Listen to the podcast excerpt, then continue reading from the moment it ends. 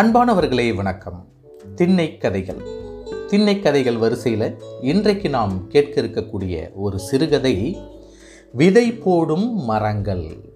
கதை தலைப்பு விதை போடும் மரங்கள். ஒளிவடிவம் சரவணன் அருணாச்சலம். அந்த ஊரில் இருந்த ஒரே ஒரு பள்ளிக்கூடம் அதுதான். அதுவும் இப்போதோ அப்போதோ விழுந்துவிடும் நிலையில்தான் இருந்தது. மழை பொய்த்துவிட்ட காலமாகி போனதால் இன்னும் ஓரிரண்டு வருடங்களுக்கு தாங்கும் என்று ஊர் மக்கள் பேசிக்கொண்டார்கள். பெண்கள் பேச்சு வேறாக இருந்தது. அவர்கள் அந்த பக்கம் போகும்போதெல்லாம் ஒருவித அச்சத்துடனே அந்த பள்ளிக்கூடத்தை பார்த்து கொண்டு போனார்கள். ஊருக்கு ஒதுக்குப்புறமாக உள்ள மாந்தோப்பில் இப்போது கள்ளச்சாராயம் காய்ச்சி விற்பனை செய்து கொண்டிருப்பவர்கள். பள்ளி கூடம் இடிந்து போனால் அந்த இடத்தை தங்கள் விற்பனைக்கு தோதான இடமாக தேர்ந்தெடுத்திருப்பதை அறிந்ததிலிருந்து அவர்களது பீதி இன்னும் அதிகமாகியிருந்தது கடைசி மூச்சை விட காத்திருக்கும் பெரியவர்களின் அருகில் அமர்ந்து சொந்த பந்தங்கள் பிரார்த்தனை செய்வது போல் மனதுக்குள் அந்த ஓட்டு கட்டிடம் விழுந்து விடாமல் இருக்க வேண்டிக் கொண்டேதான் அந்த பெண்கள் அதை கடந்து போனார்கள். அந்த பள்ளிக்கூடம் எப்போது இடிந்து விழுமோ என்கிற அச்சத்தில் சில தாய்மார்கள் தங்கள் பிள்ளைகளை கூட அனுப்ப அச்சப்பட்டு கொண்டிருந்தார்கள். பிள்ளைகள் குறைய குறைய சாராய வியாபாரிக்கு குஷி அதிகமாகி கொண்டிருந்தது. சண்முகவாதியார் தினமும் அங்கு வந்து மாலை வரை உட்கார்ந்து போவதை வழக்கமாக கொண்டிருந்தார். அதுவே சாராய வியாபாரிக்கு பெரும் இடைஞ்சலாக இருந்தது. அவனது ஆட்கள் அடிக்கடி பள்ளிக்கு அருகாமையில் வந்து நோட்டம் விட்டு செல்வார்கள் சண்முகமாதியாரை பற்றி ஊரில் பெருமிதமாக பேசுவார்கள். ஆனாலும் அவர்களுக்குள் ஒரு கவலை இருந்தது. சண்முகவாத்தியார் இந்த ஊர்க்காரர் இல்லை. அரசியல் காழ்ப்புணர்ச்சி காரணமாக இங்கே தள்ளிவிடப்பட்டவர். ஆட்சி மாறியதும் அவருக்கு மாற்றல் உத்தரவு வரலாம் என்று பேசிக்கொண்டார்கள் தேர்தலும் அருகாமையில் வந்துவிட்டது. முந்தைய அரசின் பழிவாங்கும் நடவடிக்கைகளை நிச்சயம் புதிய அரசு மறுபரிசீலனை செய்யும். அப்போது சண்முகம் மாத்தியாருக்கு விடிவு காலம் பிறக்கும். சண்முகம் செய்த தவறு என்ன? அவர் ஆசிரியராக இருந்த பள்ளிப்பட்டு கிராமத்தில் தலைமை ஆசிரியராக இருந்தவர் ஒரு கட்சி அபிமானி. அதுவும் பிரதான எதிர்கட்சி அதனால் அவருக்கு வகுப்பெடுக்கும் வேலையெல்லாம் கிடையாது. அதோடு கட்சி வேலையாக அவரை பல இடங்களுக்கு கூட்டி போய் விடுவார்கள் கட்சி ஆட்கள். மீதம் இருக்கும் இரண்டே ஆசிரியர்கள் தலையில் மொத்த பள்ளிச்சுமையும் விடியும். முக்கியமான பிரச்சனைகள் ஏதும் வந்தால் அதை தீர்க்க தலைமை ஆசிரியர் இருக்க மாட்டார்.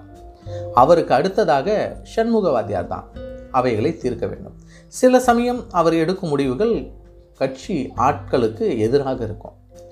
மாலை வேளைகளில் உடற்பயிற்சியும் விளையாட்டும் முக்கியம் என்று சொல்லி கொண்டிருந்த சண்முகவாதியார் மாணவர்களை பார்த்து கேட்டார் நீங்கள் எல்லாம் மாலையில் பள்ளி விளை பள்ளியில் விளையாடுகிறீர்கள் தானே? வகுப்பில் நிசப்தம் யார் யார் என்னென்ன விளையாட்டு விளையாடுகிறீர்கள்? என்று ஒவ்வொருவராக இங்கு வந்து சொல்லுங்கள் என்றார். ஒருவரும் எழுந்திருக்கவில்லை. அப்போதே சண்முகமாதியாருக்கு துணுக்கென்றது. வகுப்பை களையச் சொல்லி போய்விடச் சொன்னார். மாலையில் பள்ளி விட்ட பின் தனக்கு மிகவும் நெருக்கமான நன்றாக படிக்கும் பழனியப்பனை தன் அருகே அழைத்து விவரம் கேட்டார். கிடைத்த செய்திரி அதிர செய்தது. மாலையில் பள்ளி கேட்டுக்கள் மூடப்பட்டே இருக்கும். அதை பூட்டி சாவிகளை தலைமை ஆசிரியர் வீட்டுக்கு சென்று கொடுத்துவிட்டு கடைநிலை ஊழியரான வேலுச்சாமி வீட்டிற்கு போய்விடுவான். பள்ளியின் மொத்த விளக்குகளும் அணைக்கப்பட்டிருப்பதால் மாணவர்களுக்கு அங்கே வர பயம். அதனால் யாரும் விளையாட வருவதில்லை. சென்ற வருடம் மாணவர்களின் கல்வித்தரத்தை சோதிக்க வந்த அதிகாரி மிகவும் மகிழ்ந்து போய் எக்ஸலண்ட் இது மாதிரி ஒரு மாதிரி பள்ளி. இதற்கு ஏதாவது அரசிடம் சொல்லி செய்ய சொல்கிறேன் என்றாராம். உடனே தலைமை ஆசிரியர் தனக்கு தனியாக ஒரு அறையும் அதில் குளிர்சாதன வசதியும் இருந்தால் இன்னமும் பள்ளி மேம்படும் என்றாராம். அதை சட்டை செய்யாத அதிகாரி சண்முகம் வாத்தியாரை நோக்கி திரும்பினார். மிஸ்டர் சண்முகம் நீங்கள் கேட்டால் சரியாக கேட்பீங்க என்ன வேணும் கேளுங்க. படிப்பு முக்கியம்தான் சார். ஆனால் அதோடு உடற்பயிற்சியும் இருந்தால்தான் மனமும் உடலும் தெம்பாகும். பள்ளிக்கூட மைதானத்திற்கு இரண்டு பிரகாச விளக்குகள் தந்தால் பயனாக இருக்கும் சார். வெரி குட் மாணவர்கள் நலனில் அதிக அக்கறை எடுத்துக்கிற ஆசிரியர்களே நல்ல ஆசிரியர்கள். மற்றவர்கள் எல்லாம் செல்லா சிறியர்கள் என்று சிலேடையாக சொல்லிவிட்டு தலைமை ஆசிரியரை ஒரு பார்வை பார்த்தாராம். அன்றிலிருந்து ஆரம்பித்தது சண்முகவாதியாருக்கு தலைவலி. எதை சொன்னாலும் ஏருக்கு மாறாக சொல்ல ஆரம்பித்தார் தலைமை ஆசிரியர். கூடவே நான் மாற்றல் வாங்கிக்கிறேன். இவனோட எல்லாம் என்னால் வேலை செய்ய முடியாது என்று பகிரங்கமாக கட்சி ஆட்களிடம் சொல்ல ஆரம்பித்தார். நாட்கள் கடந்தன. அதிகாரி நியாயவான். பல தடைகளை தகர்த்து அவர் அந்த பள்ளிக்கு பிரகாச விளக்குகளை வழங்கிவிட்டார். ஆனால் அதை பொருத்துவதற்கு தலைமை ஆசிரியர் பல தடைகள் விதித்தார். அதிக மின்சார செலவாகும் என்றார். அரசில் கேள்வி கேட்பார்கள் என்றார். கட்டிடம் தாங்காது என்றார். மின்கசிவால் பள்ளியே இருந்து மாணவர்கள் கருகி போவார்கள் என்றும் பயமுறுத்தினார். மைதானத்தின் இருபுறமும் ஓங்கி வளர்ந்த இரண்டு வேங்கை மரங்கள் இருந்தன. உள்ளூர் மின்சார ஊழியர் ஒருவர் பள்ளி கட்டிடத்திலிருந்து வேங்கை மரங்கள் வரை மின்கம்பி கொண்டு வர உதவினார். ஜெகதோ ஜோதியாக இரண்டு விளக்குகளும் வேங்கை மரத்தில் பொருத்தப்பட்டன கோடை காலத்தில் மின் விசிறிகள் இயக்கப்படும் வகுப்பறைகள் குளிர்காலத்தில் நிறுத்தப்பட்டன. பல சமயங்களில் மாணவர்களை விசிறி வேண்டாம் என தவிர்த்து விட்டனர் மீதமான மின்சாரம் அவர்களுக்கு மாலை நேரத்தில் பயன்பட்டது. பழனிசாமி மோட்டார் போடாமல் தண்ணீர் நிரப்பும் யோசனையை சொன்னான். அதன்படி கேணியிலிருந்து ராட்டினம் வழியாக மேல்நிலை தொட்டிக்கு நீர் கொண்டு செல்லப்பட்டது. அதை முறை வைத்து கொண்டு மாணவர்களை இயக்கினார்கள். மாலை விளையாட்டால் அவர்களது உடல் பலம் கூடியிருந்தது. ஆனால் இந்த காரியம் சாத்தியமாயிற்று. பழனிசாமி சொன்ன விவரத்தை கேட்ட சண்முகமாதியார் தானே அதை நேரில் ஆராய முடிவு செய்தார். மாலையில் பள்ளி கேட்டுகள் பூட்டிய பின் வேலுச்சாமி அதை தலைமை ஆசிரியரிடம் கொடுக்க கிளம்பினான். அவனை வழிமறித்தார் சண்முகவாத்தியார். என்ன வேலுச்சாமி எங்கே கிளம்பிட்ட? எச்எம் வீட்டுக்கு சார் சாவியை கொடுக்கணும். வழக்கமாக நீ அதை உன் வீட்டுக்கு கொண்டு போயிடுவேல்ல? இப்போ ஏன் ஹெச்எம்மு நாலஞ்சு மாதமாக இப்படி தான் சார் நடக்குது. சரியாக அஞ்சு மணிக்கு கேட்டை பூட்டி சாவியை தன்னாண்ட கொடுக்கணும்னு ஐயா உத்தரவு போட்டிருக்கார் உங்களுக்கும் தெரியும்னாரே ஐயா தெரியாதா? ஏதோ சதி நடக்கிறது என்பது மட்டும் சண்முகம் வாத்தியாருக்கு புரிந்தது. ஆனால் அதில் வேலுச்சாமியை இழுக்க அவருக்கு விருப்பமில்லை. ஆ மறந்துட்டேன். ஆமாம்மா தெரியும். இப்போ நானே ஹெச்எம் வீட்டுக்கு தான் போகிறேன் நானே கொடுத்துட்டுறேன் என்று சாவியை வாங்கி கொண்டார்.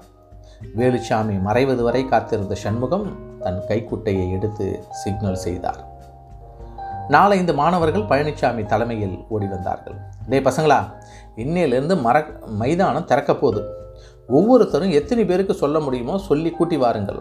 பிரபல நாளேட்டின் நிருபராக இருந்த தன் பள்ளித்தோழன் சுரேஷை வரச் சொல்லி மாணவர்கள் விளையாடுவதை படம் பிடிக்க செய்தி. தலைமை ஆசிரியர் கல்வி அதிகாரி பெயர்களுடன் மறுநாள் அதை பத்திரிகை செய்தியாக ஆக்கிவிட்டார் சண்முகம். தலைமை ஆசிரியருக்கு கல்வி அதிகாரியிடமிருந்து பாராட்டும் வாழ்த்தும் வந்தது. அவரால் மீண்டும் மைதானத்தை மூட முடியவில்லை. ஆனாலும் நீர் பூத்த நெருப்பாக காழ்ப்புணர்ச்சி உறங்கி கிடந்தது தலைமை ஆசிரியரின் மனதில். அந்த நேரத்தில் ஆட்சி மாற்றம் வந்து அவருடைய அபிமான கட்சி பதவிக்கு வந்தது. சண்முகத்திற்கு மாற்றல் உத்தரவு வந்தது. மைதானம் மீண்டும் மூடப்பட்டது. இங்கே சண்முகத்திற்கு வேறு பிரச்சனை. சமூக விரோதிகளிடமிருந்து எதிர்ப்பு. ஆனாலும் அஞ்சாமல் அவர் பள்ளிக்கூடத்திற்கு வந்து கொண்டிருந்தார். சாராய் வியாபாரி சமாதானம் சொல்லி கொண்டிருந்தார். வாத்தி உத்தரத்துக்கு கீழே தான் உட்காந்துக்கிட்டு உத்தரம் விழுந்தா பொட்டுன்னு போயிடுவான். எப்போ உத்தரம் விழுவது எப்போ இடத்தை ஆக்கிரமிப்பது என்ற கவலையில் இருந்த அவனுக்கு உபாயம் ஒன்று சொன்னான் ரவுடி ரங்கன். வாத்தி தலையில் ஒரே போடா போட்டுருவோம். அப்புறம் உத்தரத்தை தள்ளிவிட்டா போச்சு. தொட்டு பார்க்கும் ஆசையில் கொலைக்கும் தயாரானான் சாராய் வியாபாரி. சனிக்கிழமை நாள் குறிக்கப்பட்டது. யோசனை சொன்ன ரங்கனே வேலைக்கு தேர்ந்தெடுக்கப்பட்டான். அவனுக்கு அதிக சாராயம் கொடுத்து உற்சாகப்படுத்தினான் வியாபாரி. மாலை ஐந்து மணி ஆகிவிட்டதை உணர்ந்த சண்முகம் வாத்தியார் தன் புத்தகங்களை எடுத்து பைக்குள் வைத்தார். இன்று இரண்டு பிள்ளைகள் தான் வந்திருந்தார்கள். அவர்களும் ஏதோ வேலை என்று முன்னதாகவே போய்விட்டிருந்தனர். எழமு என்ற சண்முகம் வாத்தியாரை கொல்ல பின்னால் தயாராக நின்றிருந்தான் வேலுச்சாமி.